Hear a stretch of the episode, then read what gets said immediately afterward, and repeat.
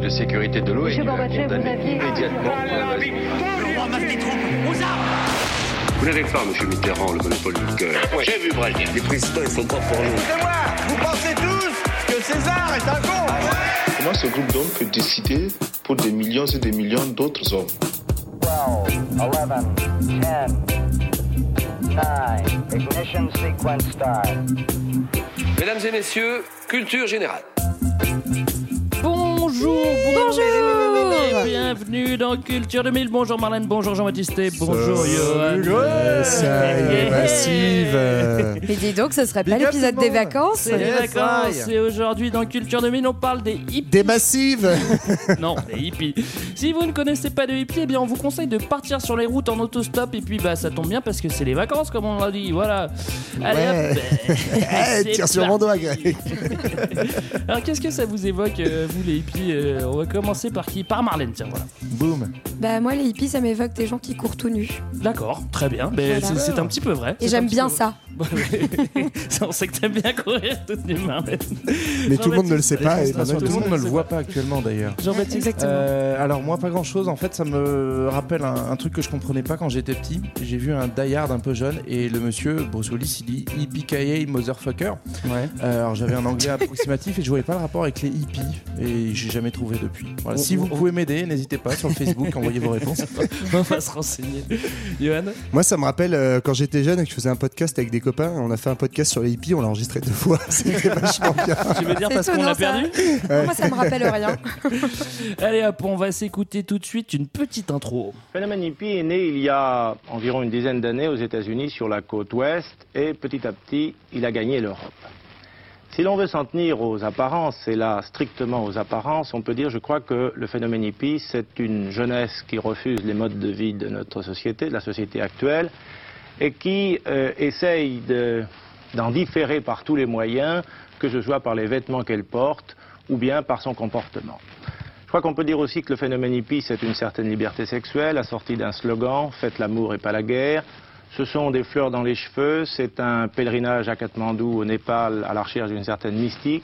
Et puis je crois qu'on peut dire aussi que le phénomène hippie n'est pas dissociable de la drogue. Mais ce sont là des apparences, ce sont là, si je puis dire, des images d'épinal de ceux qui ne connaissent pas nécessairement le phénomène hippie. Et si l'on veut aller plus loin, c'est ce que nous voudrions essayer de faire ce soir avec nos invités. Eh eh bien, ben nous peut aussi, on va aller un petit peu plus loin que cette petite il introduction. parle de nous là non Absolument. C'est vraiment les hippies racontés par un mec qui déteste les hippies, quoi. Bah, c'est en Je 60. sais pas, ou euh, est c'est en 70, très hein. étranger en tout cas aux hippies. Ouais, je est-ce qu'on peut, est-ce qu'on peut dire en, introduction qu'on condamne l'usage de la drogue comme ça on le dit une bonne fois pour toutes et Ouais. après c'est pas grave Ouais, Et après on dit waouh c'était tellement bien. Waouh, flash on Non, on condamne évidemment parce qu'il nous n'avons pas pris des LSD Donc on par peut pas dire qu'on fait une expérience euh, justement psychédélique Une- pendant Une l'enregistrement. expérience voilà, radiophonique. Non, on peut pas dire ça. On peut pas dire ça. Alors, euh, pour situer un petit peu le contexte, il faut savoir qu'on est à peu près euh, 10 ans après la deuxième guerre mondiale et qu'on est en plein euh, baby boom, comme on dit. Donc, euh, il y a plein de jeunes, quoi. C'est ça. Ouais, ils sont Les- super les bons. gens Et en général, quand il y a plein plein de jeunes, bah, ça fout Les la gens merde, sont déjà, parce que- optimistes, parce que tu les vois. jeunes foutent la merde. et, euh, Non, on est- ouais, on et est- on est plutôt dans le monde occidental. C'est ça. On est sur un espèce de, de double contexte euh, un peu social et politique. À la fois, euh, donc d'un point de vue social, une grosse montée des contestations euh, dans les années 60, Ouais. avec notamment aux États-Unis un peu deux phénomènes. Euh, la contestation contre la guerre du Vietnam, on y reviendra un petit peu tout à l'heure. Et puis euh, tout un tas de mouvements autour des droits civiques et euh, des droits des Noirs euh, américains. Euh, voilà, où donc il y a une, une petite contestation sociale qui naît. Ça, c'est un point de contexte. Et l'autre, c'est on est en gros en plein milieu des 30 glorieuses, donc une période où glo- globalement on se fait chier parce qu'on gagne plein de fric et on n'a rien d'autre à foutre que d'acheter de linge. et, euh, et voilà, non mais une Mais société vrai, aussi la, assez. la conjoncture société où on économique est est, très favorable. content. Voilà. Oui, la, conjoncture est très favorable, mais du coup aussi, voilà, so- société très matérialiste, très consumériste, euh, assez puritaine aussi, euh, avec des valeurs morales, religieuses assez classiques, et donc toute une génération qui, issue de cette société, qui en a un peu ras, la Tu casquette. parleras d'une génération désenchantée. Ouais. non, ça c'est pas la même. pardon. C'est années 80. C'est dommage, d'ailleurs, elle, Mylène. était- elle était pas vraiment hippie, euh, Mylène. Non, Ça aurait donné un beau cocktail, je Plus pense. précisément, si on peut situer euh, ça géographiquement, Yes, ça naît. Essentiel, ça naît essentiellement aux États-Unis, hein, sur la côte ouest au départ, avant de se diffuser en effet dans le monde occidental, hein, comme on l'a dit. Et euh, ça naît surtout euh, à San Francisco. Voilà. Et le dernier petit point de contexte, c'est que sur, euh, sur l'histoire, on est plus 15 ans en fait que 10 ans après la. la Oui, c'est vrai, Et pourquoi c'est important? Oui. Parce que en fait, les jeunes dont on va parler sont des jeunes qui sont nés après la Seconde Guerre mondiale Absolument. et donc n'ont pas vécu tout le Toute l'horreur que nous, on a vécu. Et puis tout le gavage en fait de dire la guerre, la guerre, la guerre. En fait, c'est un peu une réaction à ça. C'est à la fois bah, nous la guerre en fait on l'a pas connue donc on t'emmerde.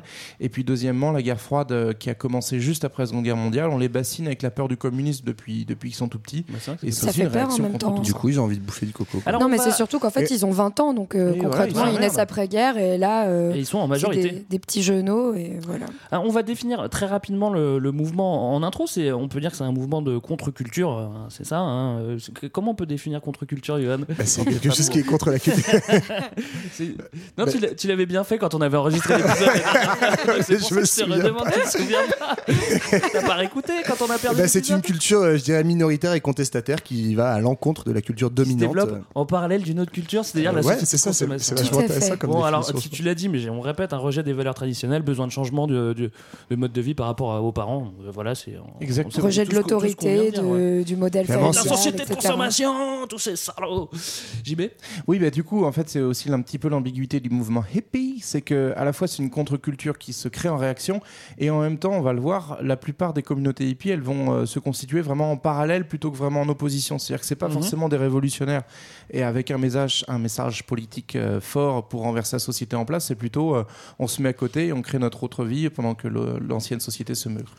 Après, ce qu'on peut dire avant de commencer, c'est surtout que. On n'a pas commencé, commencé non. Merde. Non, enfin, je veux dire, euh, avant d'en- avant d'entrer plus en détail dans le vif du sujet, C'est que le, mou- le mouvement hippie, justement, n'est pas aussi euh, un, je veux dire, un, un courant politique unifié, encore une fois, comme on l'avait dit la dernière fois. mais Vous l'avez pas entendu. parce que c'est chiant. Voilà. tout, Non, mais en gros, voilà, on va avoir plein de courants qui se rattachent au mouvement hippie, qui est pas homogène, pas unifié, et qui vont se réclamer, en gros, voilà, de toutes ces valeurs, de rejet de l'autorité, de la société de consommation, etc., mais qui vont se décliner de manière assez différente euh, dans Ouais. le monde. Mais en même temps, s'ils se défoncent un peu moins, ils auraient pu s'organiser pour faire un, un mouvement politique. Ça, c'est Ah, vrai. voilà, ça a pas été Ça, Non mais après il y a effectivement quelques théorisations qui vont venir mais finalement plutôt après coup et c'est avant tout effectivement une pratique ou des pratiques à la fois individuelles, collectives Euh, donc c'est pour ça qu'on peut c'est dur de le définir en un seul truc en fait c'est un peu un mouvement politique pour certains pour d'autres non euh, moral philosophique pour certains très spirituel euh, voilà il y en a Alors, qui partent très Et très pour loin d'autres, quoi. c'est juste une façon de vivre. euh, et pour d'autres c'est avant tout des drogués des gens qui fument du hacklick voilà je voulais le jamais. dire Ça, C'est pas bien, Qui pas bien. Et je te qui menace prennent des acides.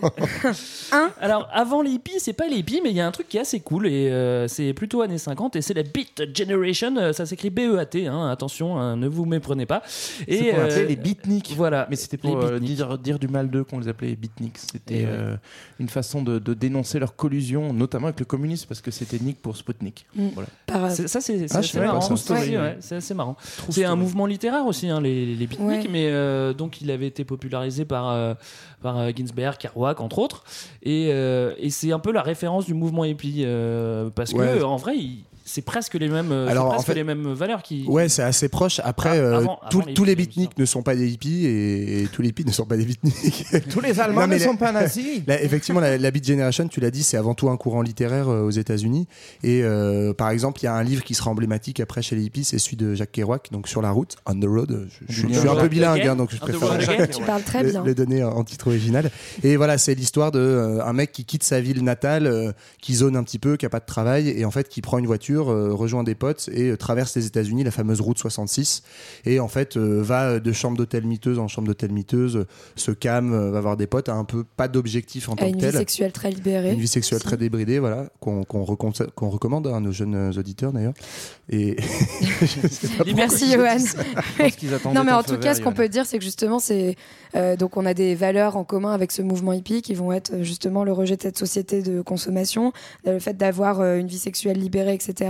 Euh, sauf que euh, tous les, on disait tous les hippies ne sont pas des beatniks parce que le principe euh, du beatnik, c'est vraiment de non mais c'est vraiment de le, le vagabondage en fait, on peut le dire. Donc c'est des personnes qui vont un peu euh, être être en errance finalement. Et il y a- y, aussi, euh, si j'ai bien compris, dans, dans la Beat Generation, il y a une espèce de pessimisme qu'a pas forcément le mouvement hippie, en Ouais. fait, qui va être au contraire une forme d'idéalisme. On va réinventer Bah, le je monde avec que- des fleurs. Parce que Et les hippies se défoncent plus, du coup, ils ont pas la conscience Ouais, de- puis c'est aussi, y a- y a- alors il n'y a pas la, la dimension écolo. Enfin, je suis pas spécialiste de la Beat Generation. En tout cas, je, l'ai jamais trouvé. Roulait au diesel, je crois. hein. Non, mais c'est beaucoup plus urbain aussi. Oui, mais on ils est, on est à mi-chemin covoiturage. entre, on est à mi-chemin entre le hippie et le blouson noir, quoi. Grosso Oui, modo, sur un- c'est bien résumé, tu vois. T'as un mec avec les cheveux gominés, mais qui est quand même euh, dans c'est ça, c'est quand un pour mec qui fait du flipper et qui se boit des demi au comptoir. En gros, c'est presque les mêmes valeurs et ça va vachement influencer, sauf que les mecs sont pas encore déguisés en fleurs euh, et il manque, euh, il manque un peu. Ils les- ont pas encore les cheveux longs. Costume. Il manque l'excentricité et puis, euh, et puis le mouvement de masse qui va, qui va arriver euh, au fur et à mesure. Il y a d'autres racines, euh, Johan, et je sais que ça te tient à cœur. On peut, on peut Les parler- racines, ouais, c'est un truc qui me tient à cœur. racines, Moi, je file ou Belleville. Non, mais c'est vrai qu'il y, a- Bah. y a un peu un mythe de, de, de, de jeter une nouvelle société euh, sur des bases. hein, bon, on peut, ça, ça rapproche un peu l'anarchisme, euh, euh, détruire tout pour reconstruire une nouvelle société. Donc euh, il y, a- il y a un petit. Bah, c'est un peu le, paradoxe dont parlait JB, c'est-à-dire qu'effectivement il y, a, euh, il y a un peu de pensée anarchiste et libertaire euh, chez certains, chez certains hippies. Pas, euh, enfin, c'est un peu contradictoire, c'est-à-dire qu'à la fois certains c'est euh, les racines du socialisme utopique, donc en gros le socialisme utopique c'est au 19e siècle, avant qu'arrive la pensée de Marx, etc. Des mecs qui justement pensent euh, des, des îlots de contre-société, euh, des mouvements de coopérative, etc. En gros une société égalitaire en dehors de la société capitaliste. Et puis voilà. Et puis après, un peu plus tard, on a aussi tous les courants dits pacifistes aux États-Unis, Mhm. qui sont notamment représentés par un mec qui s'appelle Henry David Thoreau,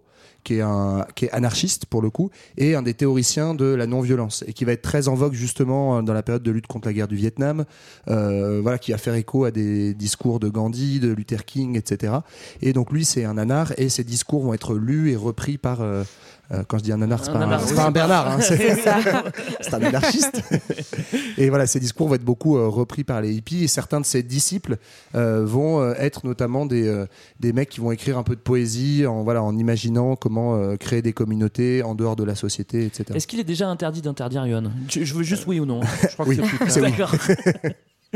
Euh, Est-ce que quelqu'un veut parler d'or- d'orientalisme? Parce que Ça, c'est assez sympa. Bah, on peut dire que qu'il y a une autre chose qui caractérise les hippies, c'est euh, le fait qu'il y, y ait une vraie fascination en fait pour d'autres spiri- spiritualités. Donc, encore une fois, ça va avec le fait de rejeter euh, la société occidentale qui serait euh, désormais con- fondée, enfin, qui se concentrerait sur euh, le fait de consommer pour revenir à des spiritualités euh, notamment orientales, donc le bouddhisme ou l'hindou- l'hindouisme, qui justement serait une des négations du matérialisme et euh, qui ferait de justement de cette négation du matérialisme une condition pour accéder au bonheur et à une forme de sagesse.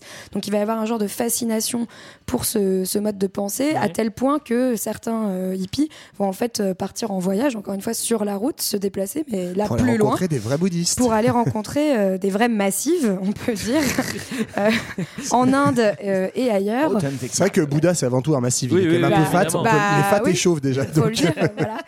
Euh, et, pour en- et pour fonder des communautés là-bas, là-bas, donc on va avoir notamment des communautés euh, en Inde, à Goa, et, et aussi on peut, on peut dire qu'ils allaient pas qu'en Inde, mais euh, aussi en Afghanistan, ce qui nous amène à, à, encore une fois, euh, ce, qui, ce qui nous ramène à la drogue. Non, aux gilets afghans essentiellement, Marine. C'est pour, acheter des jolis gilets afghans qu'ils petits là-bas, pas du tout. Alors, on reparlera un petit peu de voyage là pour, euh, pour résumer. En gros, c'est on a vraiment envie de liberté. euh, on est contre l'autorité, révolution morale, contestation de l'ordre, contestation de la guerre.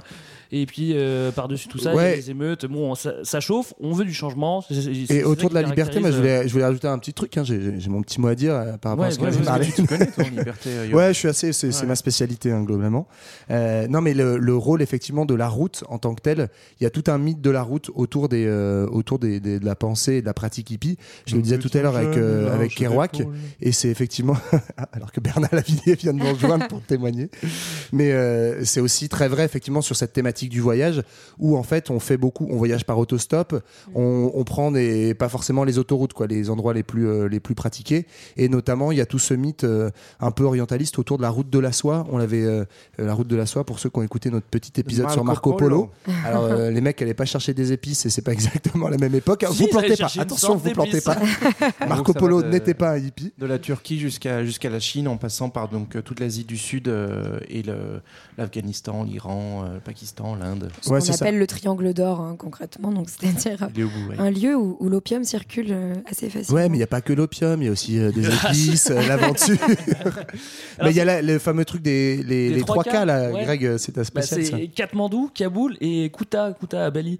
Euh, ouais, c'est plus tard, ouais. Oui, Colanta c'est plus tard. non, mais c'est pas que ça. C'est vrai qu'il y avait aussi pas mal de- d'Européens qui allaient moins loin, notamment au Maroc ou à Essaouira, comme Jimi Hendrix le fera. Ou à Auvers-sur-Oise. Ou à mais ça, Auvers-sur-Oise, c'est- peut-être C'est que j'en parlerai. ou, euh, ou, ou à Ibiza aussi, qui a eu une des premières communautés hippies Ce qui est- euh, et, euh, et qui, est- qui est devenu. euh, Et qui est devenu le, Alors, euh, ne, le lieu de David ne Guetta. pensez pas que David Guetta est un hippie. Mais figure-toi que ça, c'est- quand, quand, quand t'es là-bas, tu sens vraiment la liberté. Ouais, ouais. David Guetta, je pense que c'est c'est ce Il a, qu'il il, vient il a chercher les cheveux longs, vibes. mais ce n'est pas un hippie. Non, mais c'est effectivement, c'est juste qu'il a troqué ses sandales et son gilet afghan euh, Et- contre une Pour platine des électro, dollars, mais en pour fait. des dolls. Mais euh, oui, Pour une Katmandou, meuf c'est quand même, euh, c'est aussi la mec. Ma- Katmandou, c'est un peu la mec, euh, la mec du hippie, quoi. C'est Ouais. vraiment là où il faut aller. Si t'as pas été à Katmandou, euh, t'es pas- Ouais, c'est un ça, peu c'est un le- nulos, quoi. c'est l'espèce de Un mythe. euh, on peut parler Katmandou, d'Eldorado c'est quelque au, part. au Népal, si je dis pas de bêtises. Absolument. fait. Ouais, bravo. Et en général, les mecs arrivaient à Bombay.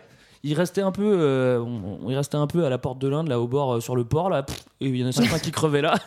Et les plus courageux arrivaient jusqu'à Katmandou. Ouais, c'est pas donné à tout le monde. Et pour, pour ceux qui aiment bien le- la sonorité de cette ville, je vous conseille d'écouter la chanson de Renaud euh, où il parle de Katmandou. Mais bien sûr, le moment où je dis Oui. ça, j'ai bouffé la chanson, C'est, mais euh, euh, Marche à l'ombre. merde. Marche ouais, à voilà, dans Marche à à l'ombre, euh, il parle Il en a un avis à assez Katmandou. positif globalement du hippie qui Globalement, part à il a un comptoir Katmandou. et il dégomme un hippie qui essaie de lui taper 100 balles pour se barrer à Katmandou ou au Népal.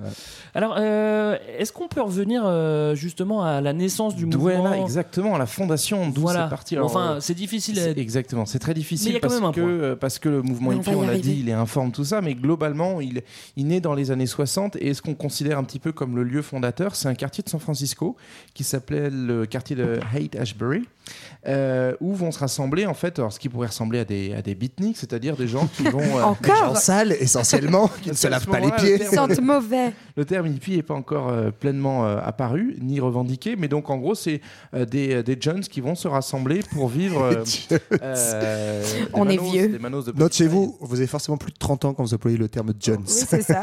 Merde, je suis grillé. Et, euh, et donc du coup ils vont vivre en squat mais s'organiser aussi un petit peu euh, et donc créer un petit peu ce qu'on qu'on parlait tout à l'heure une espèce de village parallèle une, une communauté qui va gérer euh, ses propres euh, cours ses propres revenus qui va aussi euh, proposer des soins à ses petits euh, à ses petits membres et puis qui par ailleurs euh, va développer un petit peu ce qui va faire la, les, les piliers de la communauté hippie derrière. Donc c'est euh, une, une forme de démocratie participative. On va se partager la- la prise de décision euh, on va avoir aussi bah, le, le recours à, à la méditation. le- on va les- avoir Ouais. l'écoute de soi. Donc c'est toujours Ouais. le. On va du singulier au collectif. Prenez des notes, hein, c'est le, guide, le guide du parfait est en train de vous Je vous raconte quelques souvenirs comme ça vient. Une, une liberté sexuelle euh, totalement assumée, donc euh, notamment la, la capacité d'avoir plusieurs partenaires et de changer d'une journée à l'autre. Et, et ça, si je peux me permettre, ça se fait justement dans un contexte particulier qui est euh, celui du développement de la contraception euh, Yes. euh, à l'époque qui permet aussi cette révolution sexuelle. Alors, et on- puis le dernier pilier, mon cher, euh, mon cher Greg, je sais que ça te gêne d'en parler parce que c'est toute ton enfance, mais c'est la drogue. Oui, oui, la c'est drogue vrai, vrai. et qui va être notamment un peu fondatrice euh, avec euh, du coup quelques, quelques personnages un petit peu marrants qui sont à l'origine de la, la culture psychédélique. hein.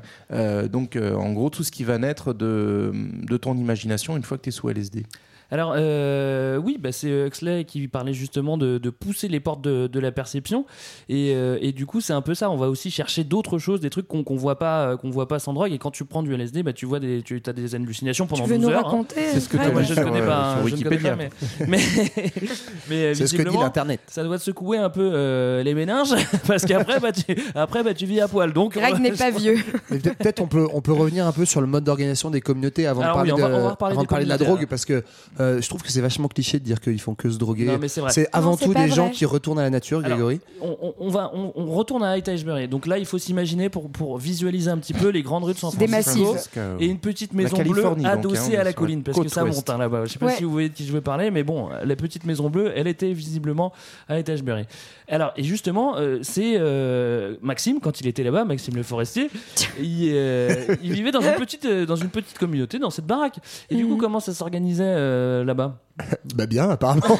vu que- Bah, donc, euh, y a- y a- j- j'avais décrit un petit peu le fait qu'ils avaient leur propre service. Ils, ils se fournissent aussi euh, en- des, des revenus par la vente de petits, de petits produits, donc euh, par exemple des, des bracelets. Tu veux dire comme sur les plages encore aujourd'hui C'est ça.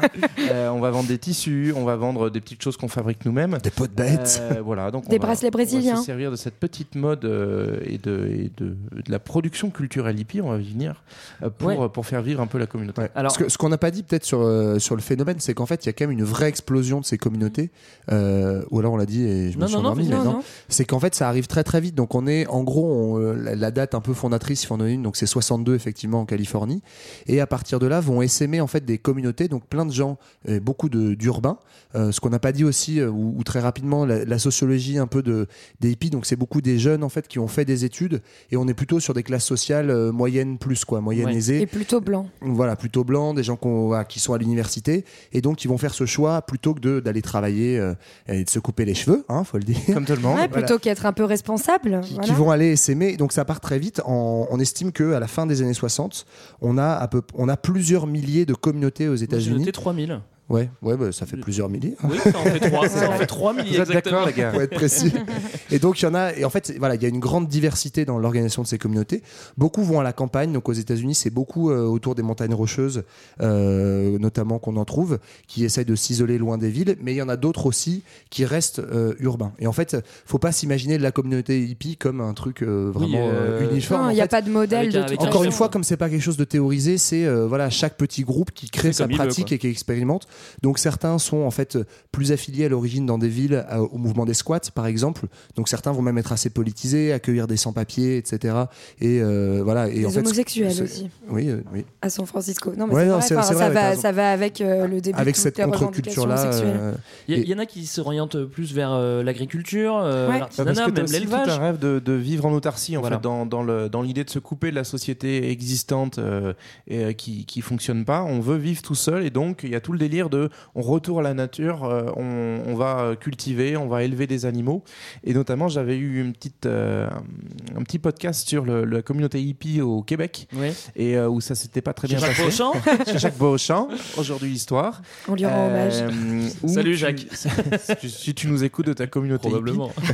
les Jones débarquent à la fin des années 60, ils veulent recultiver toute la terre, etc. C'est super. Vous notez, c'est il a l'été. redit des Jones. hein. J'insiste. Et euh, donc on vend le tracteur parce que le tracteur c'est pas bien, on va plutôt utiliser un cheval pour Ouais. Bah ouais, c'est vrai que c'est une bonne Et idée. le souci c'est qu'à partir du mois de, de novembre, bah, en fait il y a 3 mètres de neige et donc euh, le cheval il meurt. et- C'est marrant qu'ils n'y aient pas ville. pensé quand même. non mais effectivement ça- cette anecdote de Gibel est assez symptomatique parce que dans ce, ce trip du retour à la terre il y a à la fois des vraies expériences qui se créent des choses très intéressantes euh, de fermes un peu autogérées etc et aussi beaucoup de fantasmes en fait sur euh, cette facilité soi-disant de la en fait euh, comme si la, la vie à la nature était très simple et en fait on revient à, à des racines pour le coup du romantisme du c'est- 19e siècle etc où soudainement si on se nourrit de cueillettes et euh, d'élevage ça va être trop facile la vie et en fait c'est aussi pour ça que certaines de ces communautés seront assez éphémères parce que le retour à la réalité sera très pas, dur. c'est même pas juste euh, retourner à la terre, on, on se dit que c'est facile, c'est qu'après tu vis aussi avec euh, 20, 20 gugus que tu connais pas forcément et qu'au bout d'un moment, bah, ils, ils peuvent te taper Le sur rouquin le système. sympa quoi. au début, puis maintenant il commence à me suer. Maintenant, hein. dis que ma femme tous les soirs, je commence à en avoir ras le cul. Alors en France, ça, les communautés arrivent un petit peu plus tard, mais ça se développe en Ardèche, euh, Ouais. Donc euh, dans les Cévennes aussi, Larzac, bon, euh, des trucs qui sont encore. des endroits pas du tout encore étiquetés comme dans des endroits de massive. Ah, J'avais une Pas petite tout. anecdote sur une tentative euh, hippie en, en France à Palavas, donc c'est une, une plage À Palavas, à côté, d'accord. de, à côté de Montpellier. À l'époque où il y avait encore que des moustiques, tu veux dire Non, non, juste après justement la construction, la mise en tourisme, tout ça, t'as euh, une communauté hippie en fait qui est euh, issue de- d'étudiants parisiens qui débarquent, c'est l'été, et ils disent qu'ils vont construire un village sauvage sur la plage. Et donc ils construisent un petit village de tentes, ils se mettent tout nus, ils fument gentiment Ah, voilà, du hakik. Et en fait, ça va pas très bien se passer avec les locaux et les touristes parce que c'est les CRS qui vont finir par les vider. Mais... Voilà. Et oui, et pour finir sur les communautés, euh, et, et ce qu'on avait dit au début, c'est que la, la conjoncture euh, économique, elle était, elle était ok, mais qu'à partir de 73, euh, bon, il y a quand même de la Ça, crise, et qu'au bout d'un moment, la crise commence à arriver. et Au bout d'un moment, c'est plus si facile de vivre euh, tranquillou de, de trois, trois colliers qu'on vend. D'ailleurs, plus personne veut les acheter parce qu'on garde les économies. Bon, bref. Ouais, puis aussi, non, mais c'est- Non mais con, mais sur la, sur la facilité, du... c'est pas sans lien, t'as raison, le contexte économique, sur la facilité du voyage et même de se faire prendre en stop. Bah, c'est que En fait, jusqu'en riches, en fait. 73, ouais, mais surtout le pétrole, il coûte rien en fait. Exactement. C'est-à-dire que prendre une voiture et faire 10 000 km, t'en as rien à foutre, ça te coûte que dalle. Tu prends un vieux taco et c'est bon. Et à partir de la crise des, des, des chocs pétroliers, le. Ils se mettent au vélo, les gars. Bah, c'est plus écolo. hein. Et non, il y a, il y a- il y a juste un dernier truc, peut-être, on l'a un peu évoqué, hein, mais sur le sur le les communautés, c'est cette question de libération sexuelle où en fait, faut pas juste l'imaginer comme un truc euh, genre tiens vas-y on couche tous ensemble et c'est trop cool. Pour certains, c'est une c'est à la fois une contestation de l'ordre moral, mais c'est aussi une vraie, enfin c'est lié à cette quête spirituelle et c'est lié à cette vie en communauté où du coup, puisqu'on expérimente la liberté, on expérimente aussi la libération sexuelle et donc d'autres pratiques euh, pas monogames, plurielles, etc. Et en fait, ce qui est assez rigolo et que moi je savais pas avant de, de bosser ce, podcast, parce qu'on on bosse nos podcasts, oui. même si on pas Certains- certains d'entre nous. c'est qu'en fait, euh, du coup, certains hippies vont être à l'origine en fait de toute une contre-culture autour du porno, des sex shops, euh, des premiers cinémas porno, etc. dans les 70. Et en fait, c'est souvent des gens proches des hippies qui vont monter ce truc-là. Alors qu'on en a l'image aujourd'hui de trucs euh, de vieux gars un peu glauques Mm. avec les cheveux gras. En fait, non, c'était des mecs avec avaient des les cheveux cheveux noirs dans les cheveux. Non, et de la même manière, c'est aussi les hippies qui vont importer euh, tout, euh, tout le Kama Sutra euh, dans le monde occidental. quoi. Ouais. Ouais. Encore une fois, ce qui va avec euh, cette fascination pour les spiritualités. Ouais, le euh, tantrisme aussi, euh, etc. Voilà. Alors on l'a dit, un pilule, avortement, pas de sida, euh, bon forcément ça, facilite cool, quoi, un peu, ouais. ça facilite un peu la liberté sexuelle. J'aime bien Euh. Pilule, avortement, pas de sida, la liberté sexuelle.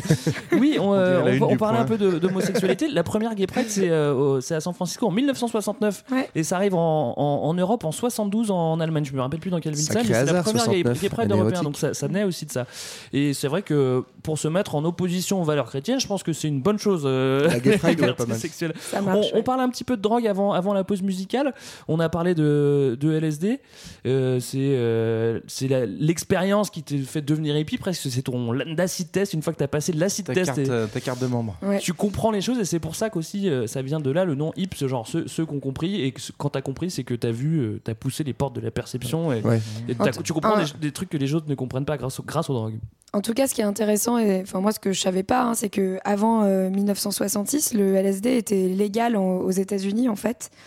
Et, euh, que, euh, et en fait, il va être interdit justement euh, fin 66 parce qu'il il commence à y avoir eu- une consommation bien trop massive de, de cette drogue dit, par des massives. dit. Voilà.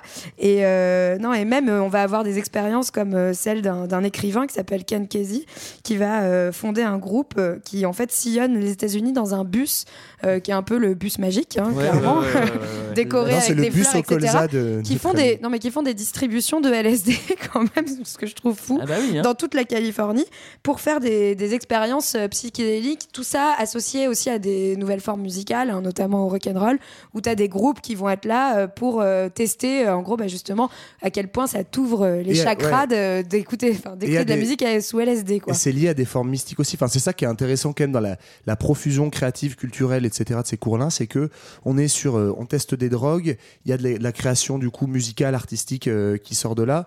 Il y a du coup des quêtes spirituelles parce que tu le disais là, tu citais le bouquin tout à l'heure grec de Huxley, The. Doors of Perception. Ça va vraiment être un, un basique donc où l'idée que en prenant des drogues, on ouvre les portes de la perception et qu'en fait, c'est aussi une manière d'aller euh, libérer son esprit. Donc euh, voilà, quête spirituelle, ouais. quête psychanalytique pour certains qui disent que grâce au LSD, tu peux en fait faire un travail d'introspection sur euh, les troubles de ton enfance, etc. Donc ce, ce fameux bus magique là qui sillonne, euh, qui sillonne les États-Unis, c'est aussi voilà dans cette espèce de, de mélange total qui, qui part en voyage. Ceci quoi. dit, c'est efficace. Tu prends un bus qui, qui, qui, distribue du LSD partout, tu fais switcher un pays. hein. C'est un petit peu ce qui va se passer. On s'écoute un petit peu de musique. En plus, c'est marrant parce que c'est les Beatles, c'est un peu rapport euh, avec la drogue. Il faut bien écouter les sons qui vont vous emmener dans un, Un petit peu d'orientalisme. Vous faire voyager.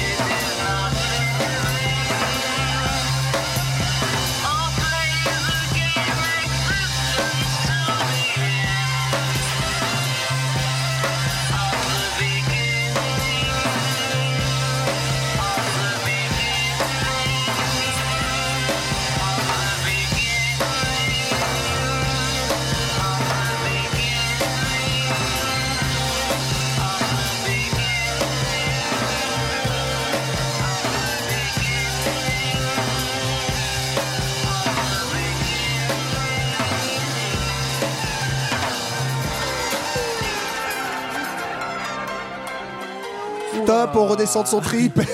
on Ça revient plane. avec nous. Mettez, plane, passez-vous d'eau, un, un peu d'eau sur le visage. 1966, ils en avaient pris du LSD parce que pour faire ça. non, euh, jamais. Non. Et D'ailleurs, les Beatles ont une petite chanson dédicace, euh, Lucy in the Sky with Diamonds, LSD, et ça C'est leur a causé quelques petits soucis à sa sortie. euh. Le, le LSD, c'est assez rigolo l'histoire de cette drogue. Euh, la drogue en elle-même est rigolote, hein, ne le faites pas chez vous, mais c'est en fait à l'origine c'est un dérivé de l'ergot de seigle. L'ergot de seigle, c'était un champignon qui poussait sur le pain, euh, sur le pain de seigle, notamment au Moyen Âge où il y a eu euh, énormément de morts comme ça. Et c'est aussi un, c'était un, un phénomène hallucinatoire. Donc quand tu prenais des petites doses d'ergot de seigle, si ton pain il était contaminé par ce champignon, que des T'avais des alus complètes et c'est comme ça qu'on croyait au Moyen Âge que des gens étaient possédés Mm. par le démon, etc. En fait, non, ils avaient juste pris du LSD avant que ça existe. et, et du coup, en fait, ça va être euh, découvert en fait en faisant des expériences sur ce champignon-là dans les années 30 par les laboratoires Sandoz. Et, euh, et en fait, ça va être, euh, on va découvrir les propriétés Des hallucinogènes de cette molécule qui s'appelle le LSD.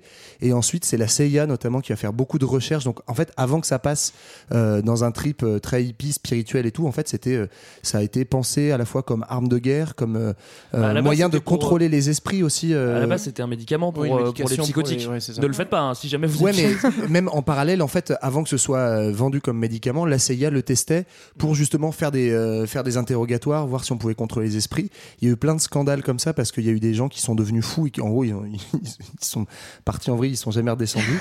Et, euh, et voilà. Et même des scandales, euh, notamment le fameux scandale du, du pain maudit Pont Saint-Esprit. pour Le, ceux qui le fameux, hein, fameux. comme vous le connaissez Bah, très tous. fameux dans les années 50. C'est- Bref, il y a eu un village entier en France, donc à Pont-Saint-Esprit dans le Gard, pas loin d'Aïpi. Coïncidence, je ne sais pas. Mais c'était au début des années 50 qui a été euh, massivement victime de l'ergot de seigle. Et du coup, en fait, certains ont fait des théories comme quoi ce serait la CIA qui aurait essayé de faire une Ça expérience à les l'échelle d'un village. extraterrestres, on n'a jamais Bref, c'est assez, assez cool. euh, Vous pouvez retrouver Johan sur son podcast Le LSD et moi en attendant. Non, mais en tout dans cas, 1900. ce qu'on peut dire, c'est qu'il n'y a pas que euh, le LSD, hein, ça va être euh, open drug globalement. Ouais. Ouais, il y, a- ouais. il y a un- Donc, il y a un gars qui, qui va être le pape de la drogue des hippies, c'est euh, Timothy Leary, et qui a notamment euh, ramené aussi les champignons hallucinogènes du, du Mexique en 1960. Et un peu comme le gars de Ken Kesey avec son, son bus magique, lui aussi va organiser des sessions de tests chez lui. Et en plus, il est prof en université, donc il va inciter ses étudiants à prendre du LSD. Avant les examens. pour avoir une meilleure note. Et il finit par se faire virer. Et quand le LSD devient interdit en, en 66 aux États-Unis, en fait, euh, il fuit le pays pour pas pour pas être arrêté. Il- on le retrouve quelques années plus tard en Afghanistan où Ah euh, bah tiens, les, les américaines vont aller le chercher et l'arrêter là-bas. le parce mec, il avait juste créé un business de gilets afghans, mais qu'on peut pas les laisser tranquilles. non et puis il va y avoir aussi l'importation d'autres drogues comme ce qu'on appelle l'ayahuasca, qui est une drogue qui vient des- de la forêt amazonienne, Enfin ouais. voilà, et qui encore une fois va avec toute cette fascination de L'ailleurs. peuples qui euh, vivent hors de cette société de consommation et qui euh, ne seraient pas euh, corrompus par, par la société quoi. Enfin, donc, Ouais. Mais en fait, c'est pas pour rien aussi, parce que dans plein de, plein de traditions, la- les, les guides spirituels, les chamans, etc., sont des gens qui prennent des psychotropes pour justement faire des expériences hallucinatoires, sensorielles, etc. Donc, euh, dans ce trip orientaliste, effectivement, Oui, il y a, c'est- cohérent, c'est cohérent. Et ce qui va, ce qui va, enfin tant que c'est des, tant que c'est des hallucinogènes à la limite, c'est bien dans le tripipi. Ce qui va un petit peu aussi sur la fin, ce qui va aussi euh, euh, mettre fin au, au mouvement, c'est que C'est l'héroïne. euh, il va y avoir d'autres drogues qui vont venir, euh, la coke, l'héroïne, et puis euh, en général l'héroïne, bah quand t'en prends, bah au bout d'un moment tu meurs. du coup, ça va de- un peu casser le délire. Puis tu Euh, peux plus faire la vaisselle dans ta communauté, donc au niveau du partage des tâches, c'est plus compliqué. En attendant, il n'y a pas encore beaucoup d'héroïne et c'est 1967 et c'est ce qu'on appelle le Summer of Love. C'est vraiment le un des climax du Le- mouvement ouais, hippie. ça. quoi. Bah, un- un Et qui se passe à San hyper, Francisco, euh, Hyper fondateur Voilà. et qui se passe effectivement, qui est initié par le, le quartier Haight-Ashbury dont on parlait, donc les, les grosses communautés hippies de, de San Francisco, qui vont euh, bah, en fait faire le lien avec ce qu'on n'a pas trop évoqué jusqu'à présent, mais c'est la, la musique et, euh, et le rôle de euh, la, la création musicale dans le mouvement hippie. En fait, ils vont organiser un, un- comment dire un festival euh, à côté de à côté de leur communauté pour attirer bah, des jeunes pour partager un authentique Troisième Jones. euh, un petit pique-nique entre Et, euh, et en fait, ça va tellement bien marcher que les autorités locales vont un peu paniquer parce que tous les étudiants qui ont euh, fini, euh, qui sont en vacances à ce moment-là, donc on est à l'été comme, 67, comme aujourd'hui. tous les petits lycéens se disent Ah, chouette, on va aller voir les, les jeunes comme nous qui ont des cheveux longs et sales. rien. Et on va écouter de la musique et ça va être bien. Et en fait, la, la police essaye d'empêcher les jeunes d'arriver, ce qui va faire une pub extraordinaire pour le pour l'événement et au final ça va ameuter des jeunes non pas de toute la Californie mais tout- tous les États-Unis. Ouais, puis ça se fait beaucoup par bouche à oreille en Ouais. fait. C'était pas du tout. C'est assez spontané comme. euh, Et il faut savoir qu'en fait, juste à côté de San Francisco, il y a le campus de Berkeley, qui est une faculté euh, très, euh, enfin, pour le coup, très élitiste euh, des États-Unis, mais aussi très engagée, qui est connue pour euh, ses engagements sociaux, et qui, donc dont, dont beaucoup d'étudiants vont venir. Et, euh, et en fait, finalement, ça, ça va plus être seulement les étudiants du coin, ça va être les étudiants de tous les États-Unis, quoi, Ouais. qui, qui Et puis le- au Summer of Love. Le festoche, faut pas imaginer ça juste comme euh, que des concerts, mais il y a vraiment il y a des performances, des happenings, des lectures de des poésie, de poésie en public. non mais voilà, c'est un espèce de, de florilège comme ça culturel de, bah, de, de la culture hippie qui est en train de se construire en fait. Ouais, les, ouais. les gens se disent pas hippie, on l'a peut-être pas dit non Alors, plus. du coup, mais- est-ce qu'il y a déjà des bolasses? Parce qu'il faudra trouver l'origine des mais il y a- y, y des soirées sur la plage où les gens sont nus, hein, déjà. Alors, euh, au festival de pas l'origine des Il y a bolasses. 200 000 babos qui écoutent euh, Hendrix et les Who, c'est quand même. euh, Moi, j'aurais bien aimé y aller. Hein. Ouais. Franchement, euh, je pense que ça aurait été euh, Alors, un bon moment. un des événements de lancement de d'Hendrix d'ailleurs non c'est ça? Ouais, c'est ça, c'est un de ses Ouais. tout premiers concerts. Euh, et donc, effectivement, on- je le redis, on a l'été 67. Musicalement, un des, un des temps très forts, en fait, de ce début du mouvement hippie, c'est euh, juin 67, la sortie de l'album Sgt. Pepper des Beatles, où, en gros, euh, avant ça, Paul, Marca- Paul McCartney pardon, part en Inde, euh, sans doute prendre des drogues, mais Non, quand même, pas entre du deux tout. tripes, faire des tests musicaux, etc. Et en fait, il revient avec toute une palette très orientale.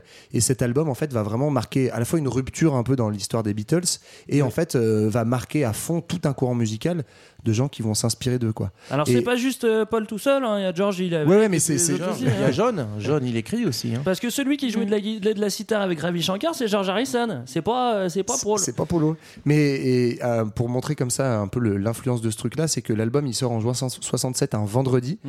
et que Jimi Hendrix court se l'acheter dans les bacs et il est tellement fasciné par ce qu'il entend, par ses sonorités orientales, etc. que il joue un concert le dimanche ou le lundi. En fait, il apprend par cœur un des titres de l'album et il arrive sur scène et le premier truc qu'il joue, c'est même pas un de ses titres, c'est euh, un titre de- des Sgt Pepper des Beatles. quoi. Est-ce qu'on a, un, un autre festival euh, qui va marquer les esprits Bon, un euh, sur- petit festival, ouais, on peut dire. Celui de l'île de White Ouais, c'est ça.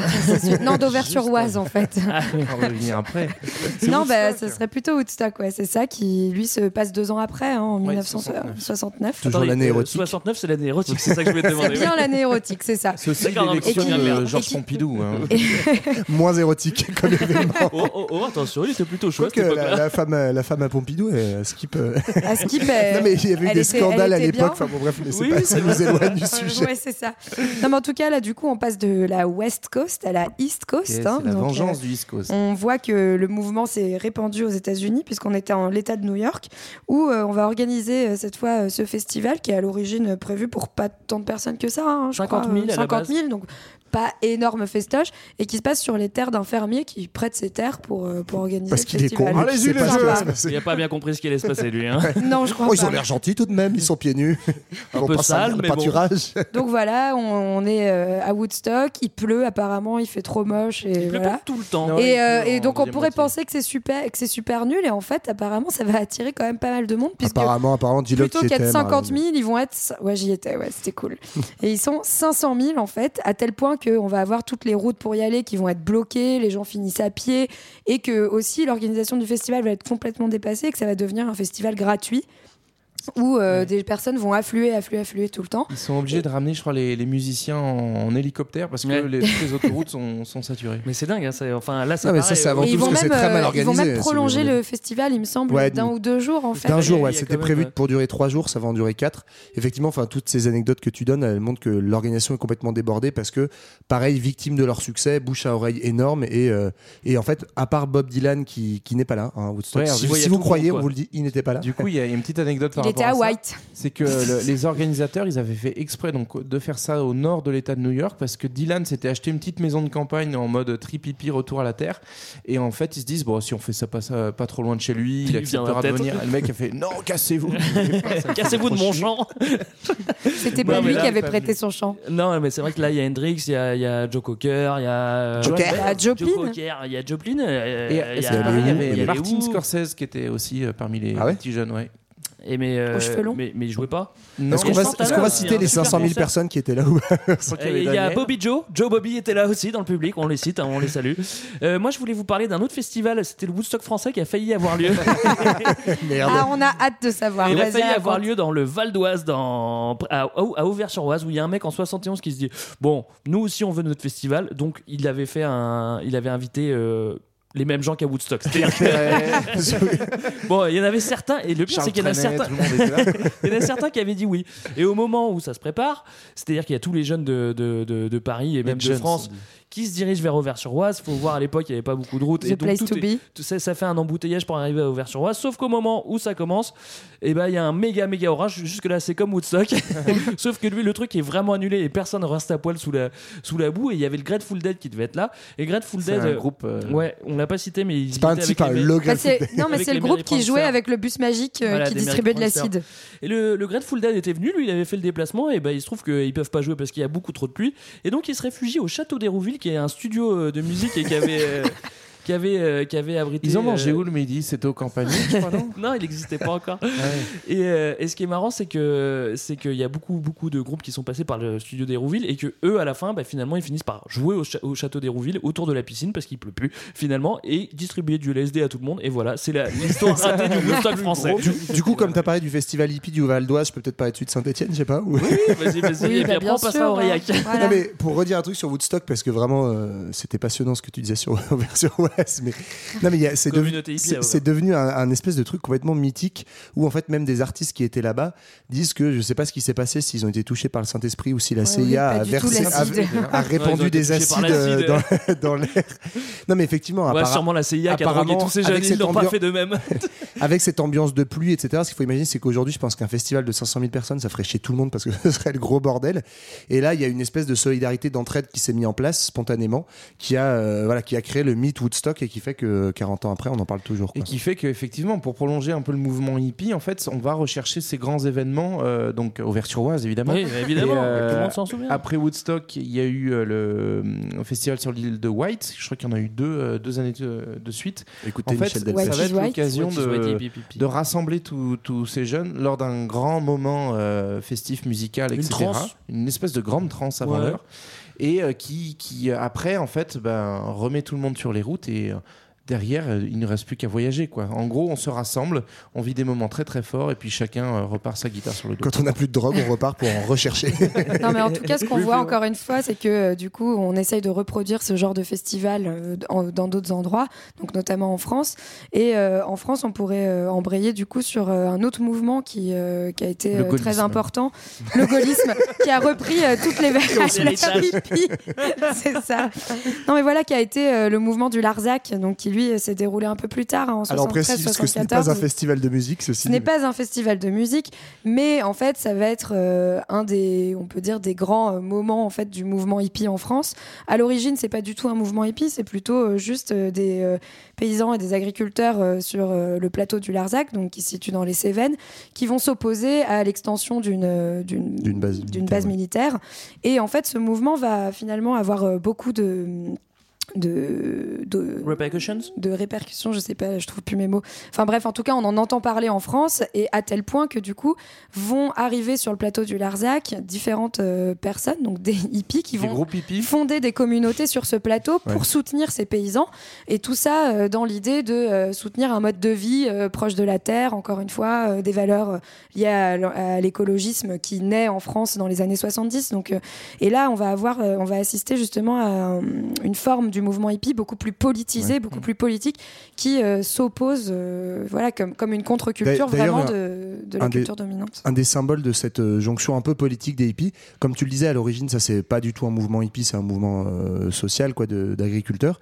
Et en fait vont se joindre et se greffer tout un tas de mobilisations sociales et même ouvrières. Et notamment un des grands symboles de l'époque. En fait, il y a un peu pour les gens qui, qui suivent les mouvements sociaux, hein, l'actu du mouvement social. Il y a d'un côté le Larzac et de l'autre il y a les LIP à Besançon. En fait, Mm. les LIP c'est une usine de fabrication de montres qui ferme et les ouvriers la reprennent. Elle va être autogérée pendant plus d'un an, je crois. Euh, voilà, donc ça va devenir un peu un symbole justement de euh, type de euh, reconstruction sociale coopérative, autogérée, etc. Et donc les gens des LIP vont venir dans le Larzac et il va y avoir comme ça ce, lien entre des militants urbains, ruraux et, et le mouvement hippie. Et on va avoir en gros à l'été 73 et l'été 74 des événements qui seront organisés autour de ça, donc pour le coup des concerts, etc., un peu comme à Woodstock. Et on estime qu'il y a 100 000 personnes en 73 et 100 000, soit 100 000 personnes à l'été 74 qui vont venir sur le plateau. Donc voilà, à l'échelle de la France, c'est un mouvement très important. Alors, C'est- c'est à Paris, il y avait euh, aussi mai 68. je Oui, c'est si ça. En fait, c'est que ben, on assiste à partir de, de, de 68, qui est une année un peu particulière en France, mais dans le reste du monde, à une, une- aussi une forme de politisation d'une partie du mouvement hippie. Alors, je crois qu'il y a même le- un mot pour ça qui se crée, qui est les hippies, avec un Y au lieu du H, pour dire qu'eux, ils sont politiques. Mais voilà. Ah bon? Ouais. C'est le Y de Yes We Politique.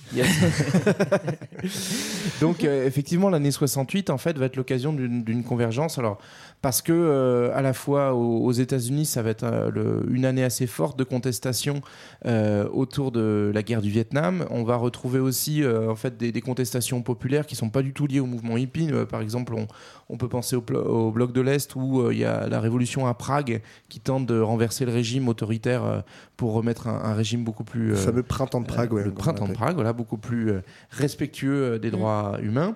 Et donc, en fait, on a l'impression d'une espèce d'effervescence et c'est ce qui va permettre une politisation d'une partie du mouvement hippie. Et sur ce que disait Marlène, c'est aussi là où on voit émerger vraiment une conscience euh, écologique au sens politique Ouais. du terme et qu'on retrouve en fait un peu aujourd'hui dans, euh, dans des espèces de convergences des luttes qu'on voit autour des notamment du phénomène des ZAD euh, ces derniers temps, Ouais, les, ouais, les zones à défendre. en- Ah, ça, c'est des massifs. Ça, il n'y Eh a pas ben, de en doute. fait, c'est un mélange un entre du massif, du manos, mais aussi de l'agriculteur qui veut pas voir euh, son, son terrain ça. bouffé pour mettre un aéroport, un barrage ou une autoroute. Quoi. Donc euh, en fait, on, a- on est là avec le mouvement hippie et euh, la poli- les, les- les idées politiques et les luttes politiques de la fin des années 60 euh, dans une forme de, de création d'un nouveau courant politique, en tout cas de euh, renouvellement des idées politiques qui va, qui va faire date. Ce qu'il faut Oui. préciser, Vas-y. ouais, pardon, par rapport à ça, c'est que, pardon, non, c'est que notamment, en fait, euh, c'est une partie, une frange seulement du mouvement hippie qui va euh, se politiser de cette manière-là, rejoindre ce type de lutte à la campagne ou en ville, et notamment, on parlait de 68, les deux grands euh, pays dans lesquels il y a des grosses mobilisations étudiantes et ouvrières euh, dans le monde, c'est la France, évidemment, mai 68, Évidemment. euh, et Évidemment, et pas pas n'importe laquelle en plus. La hein. France du La général France de du général. Attention.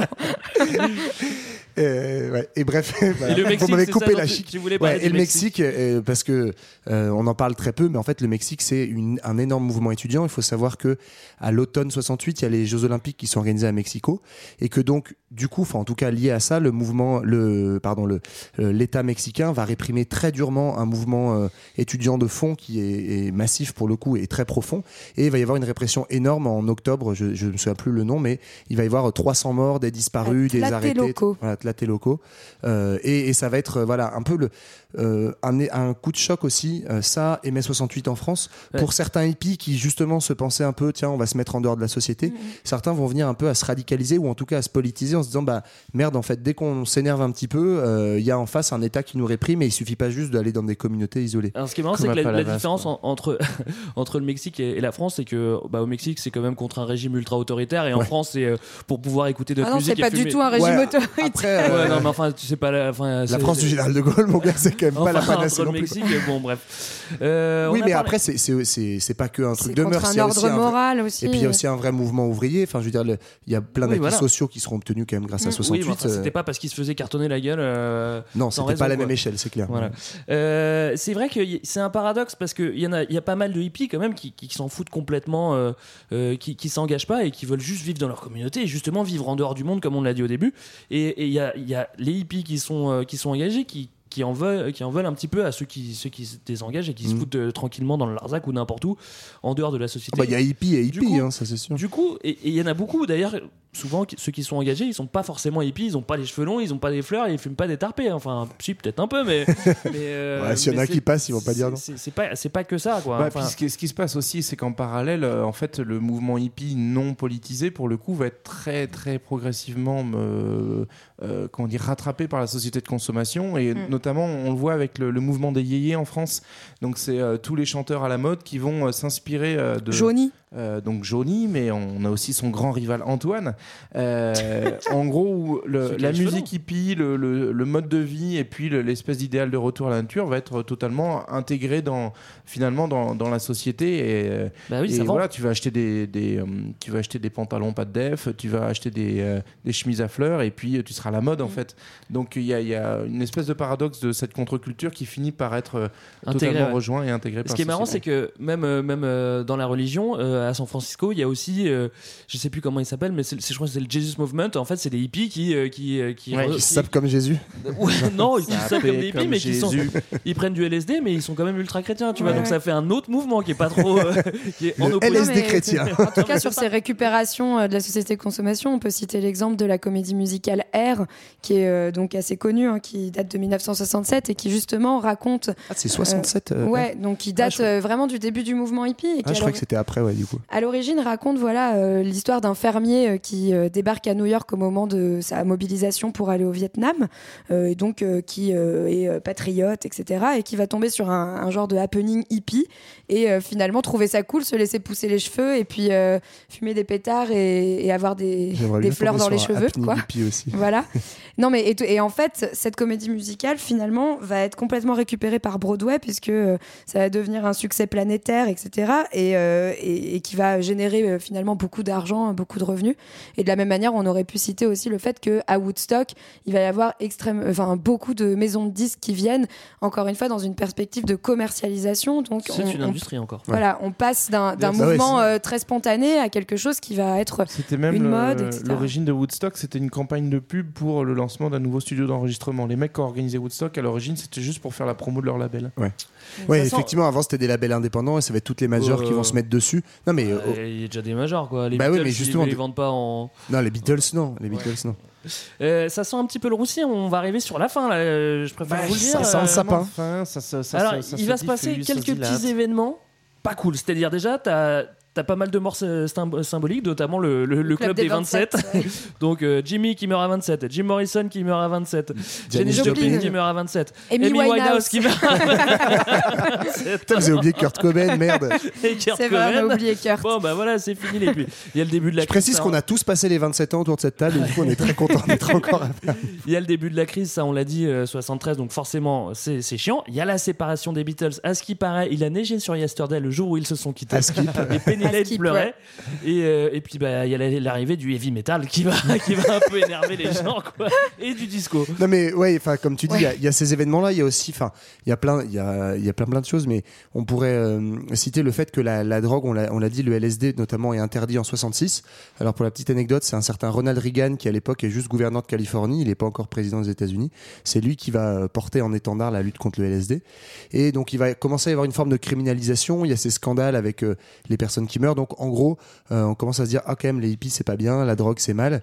Euh, et donc euh, il y, a, il y a cette il y a cette crainte là. Il y a aussi la radicalisation politique, on l'a dit de la fin des années 60. Euh, et puis un certain un certain épuisement en fait d'un d'un phénomène puisque c'est pas que un phénomène politique théorisé. Il y a aussi vraiment cette dimension phénomène de mode. JB le disait tout à l'heure sur les vêtements etc. Et donc bah, phénomène de mode euh, qui s'épuise et qui euh, voilà certaines communautés très éphémères. euh, en fait la plupart des communautés en fait sont assez Mhm. éphémères et vont finir par euh, revenir à un mode de vie plus traditionnel. Les gens vont, vont prendre un boulot quoi. C'est la rentrée, c'est Non, la et fin puis des ces vacances. jeunes, s'ils sont plus si jeunes, s'ils commencent à avoir 30 ans, et puis euh, ils font des gamins, ils ont besoin de sous, ils s'achètent une maison avec un beau jardin, et puis Ils ouvrent hop, un peu voilà, c'est EL, fini. ils investissent dans, dans l'Oise parce que c'est porteur. On, on l'a dit, la drogue c'est mal, mais est-ce que les tueries c'est c'est- c'est pas mal aussi bien, ouais, ouais, parce qu'il y a Non, aussi pas des- du tout. Il y a des petits scandales qui vont un peu plus loin, notamment bah, le, le plus célèbre, c'est celui de Charles Manson, qui euh, en fait est né- un espèce de gourou hippie euh, qui va s'installer, je crois, dans le désert du Nouveau-Mexique. Hippie nazi, hein, quand hippie il faut le C'est dire. un nouveau concept. Hein Il est easy. Et euh, il, va- il va fonder euh, une espèce de communauté autour de lui en se faisant passer pour une espèce de réincarnation de Jésus. Et en gros, Comme sa, Raël. sa théorie, c'est que euh, en fait, les Noirs euh, américains vont prendre le dessus, euh, vont tuer tous les Blancs, ils Ah, vont tiens. dominer le monde, mais après, ils seront tellement nuls qu'ils auront besoin de lui Charles Manson, pour diriger le monde. Donc Ouais, en fait, ouais. il Génial. faut aider les Noirs à tuer les Blancs. Ouais. Comme ça, les Noirs dominent et après Ouais. ils viennent le chercher lui. Ah, c'est pas bête, dis donc. Mais hein. c'est génial. C'est con parce que s'il vraiment il l'avait dit comme ça, personne n'aurait suivi et du coup il n'y aurait pas eu de drame quoi. C'est l'avantage de la drogue, c'est que tout passe mieux avec. Bah oui, ça c'est sûr. Et du coup, euh, il, il va euh, en fait inciter ses, euh, ses compères à Ses aller. copains noirs non, ses, ses copains euh, qui sont plutôt blancs en fait, euh, à aller euh, commettre des crimes dans les beaux quartiers blancs en faisant accuser les noirs pour que ça commence à dégénérer. Et notamment, c'est hein. notamment la femme de, de euh, Roman Polanski, de qui va être ouais. euh, assassiné à, à son domicile. Mais et donc du coup, ça, ça va être un des scandales en- pour montrer que le phénomène hippie il n'est pas contrôlé, que dans ces communautés on peut avoir des phénomènes de secte qui emmènent les gens très très loin. Et donc du coup, ça, ça- enfin, on est sur un tas de choses en fait, comme disait Johan, qui vont progressivement à la fois discréditer, à la fois lasser, et puis une nouvelle mode arrive, et puis on passe à autre chose. quoi. Voilà. Et puis- Et c'est et c'est pour ça que c'est compliqué, c'est compliqué aujourd'hui de- d'avoir de, de, de mettre euh, noir sur blanc euh, les- les- l'héritage du mouvement hippie parce que c'est à dire que ça, ça a englobé tellement de choses que il y a beaucoup de choses qui héritent de cette période parce que c'est une période de grande liberté et de et de et d'ouverture d'esprit qui, qui Et de fait que créativité artistique. qui ouais. fait que qui fait que il y, a- il y a beaucoup de renouveau mais on peut pas mettre euh, des points exactement euh, très précis. date, alors ouais. on peut c'est vrai qu'il y a eu l'intégration de beaucoup de concepts. Les, parents hippies ils, ils inculquent des valeurs qui sont euh, qui sont différentes. Il y a les méthodes éducatives qui, qui ont changé C'est vrai que ça on ne l'a pas trop dit aussi, les, tous les mouvements de pédagogique un peu, euh, un peu libertaires qui. euh, voilà, l'écologie, on en a parlé, mais il y a aussi les mouvements féministes qui naissent à cette époque-là. Est-ce est-ce qu'on peut dire que c'est dû au hippie On sait Ils pas. naissent pas, bon, mais il y a- il y a une c'est vague, dû, euh, Non, mais c'est une un- conjonction de mouvements en fait qui, qui s'agrègent et, euh, et qui vont euh, avoir des héritages de politiques en et fait. puis le fait que le mouvement hippie était un mouvement massif, Oui. et, euh, et aussi un mouvement en fait international, en tout cas sur euh, Europe, Amérique du Nord à minima, bah, en fait ça a permis du coup de de, de valider toutes ces, tous ces acquis, toutes ces, toutes ces luttes par ailleurs en fait. Donc d'une certaine façon, c'est pas le mouvement hippie qui a créé euh, l'écologie, qui a pas, qui- il a pas créé le féminisme euh, et il a pas. euh, Il a quand même créé les sandalettes trop moches que tu mets sur des Il a créé l'homosexualité. l'éducation, mais malgré tout, en fait, ça a atteint un seuil et une, une massification en termes culturels qui a rendu en fait l'existence de toutes ces choses-là possible, acceptable dans la société. Alors on dit quoi? On dit merci les Merci. hippies. Merci Mais en fait, Là, hippies. il y a- on est tous un peu enfants de, de, de- des- des hippies. Quoi. Ouais, Ouais, cer- quoi. certains plus que d'autres autour de Ouais, cette table. aussi, ouais. ça. Mais il y, a- il y a quand même, enfin, effectivement, on peut dire merci les hippies. J'aurais jamais cru dire ça mais il y a aussi quand même euh, certains qui analysent euh, l'échec du mouvement hippie et sa, sa fin assez rapide euh, comme justement entre guillemets une conséquence de sa faible structuration politique et le fait que trop de hippies ont en fait Tu n'ont le été hippie. non mais n'ont été là juste que pour l'effet de mode, l'effet de communauté, de drogue, etc. Et qu'en fait certains l'analysent plus tard, en tout cas des gens qui sont restés militants politiques, etc.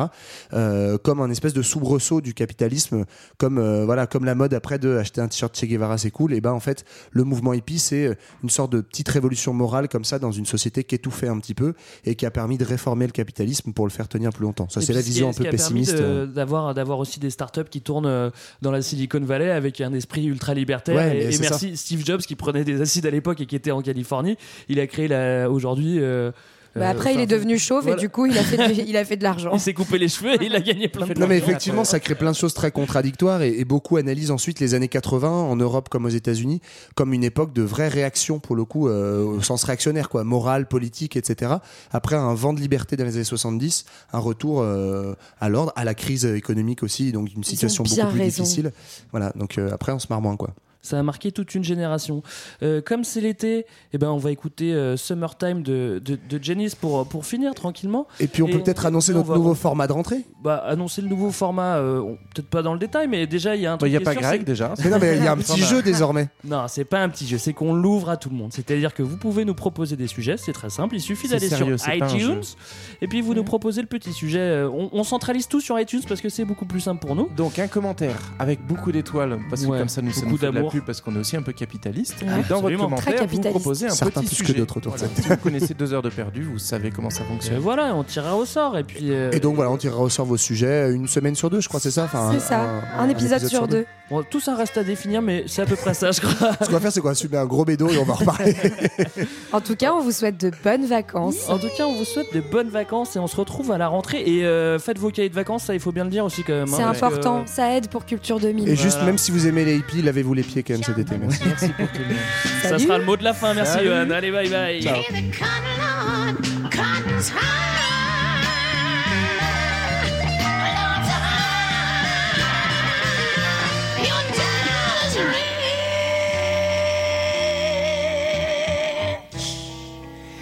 Your mom's so good looking, babe. She's looking good now. Hush, baby, baby, baby, baby, baby. No, no, no,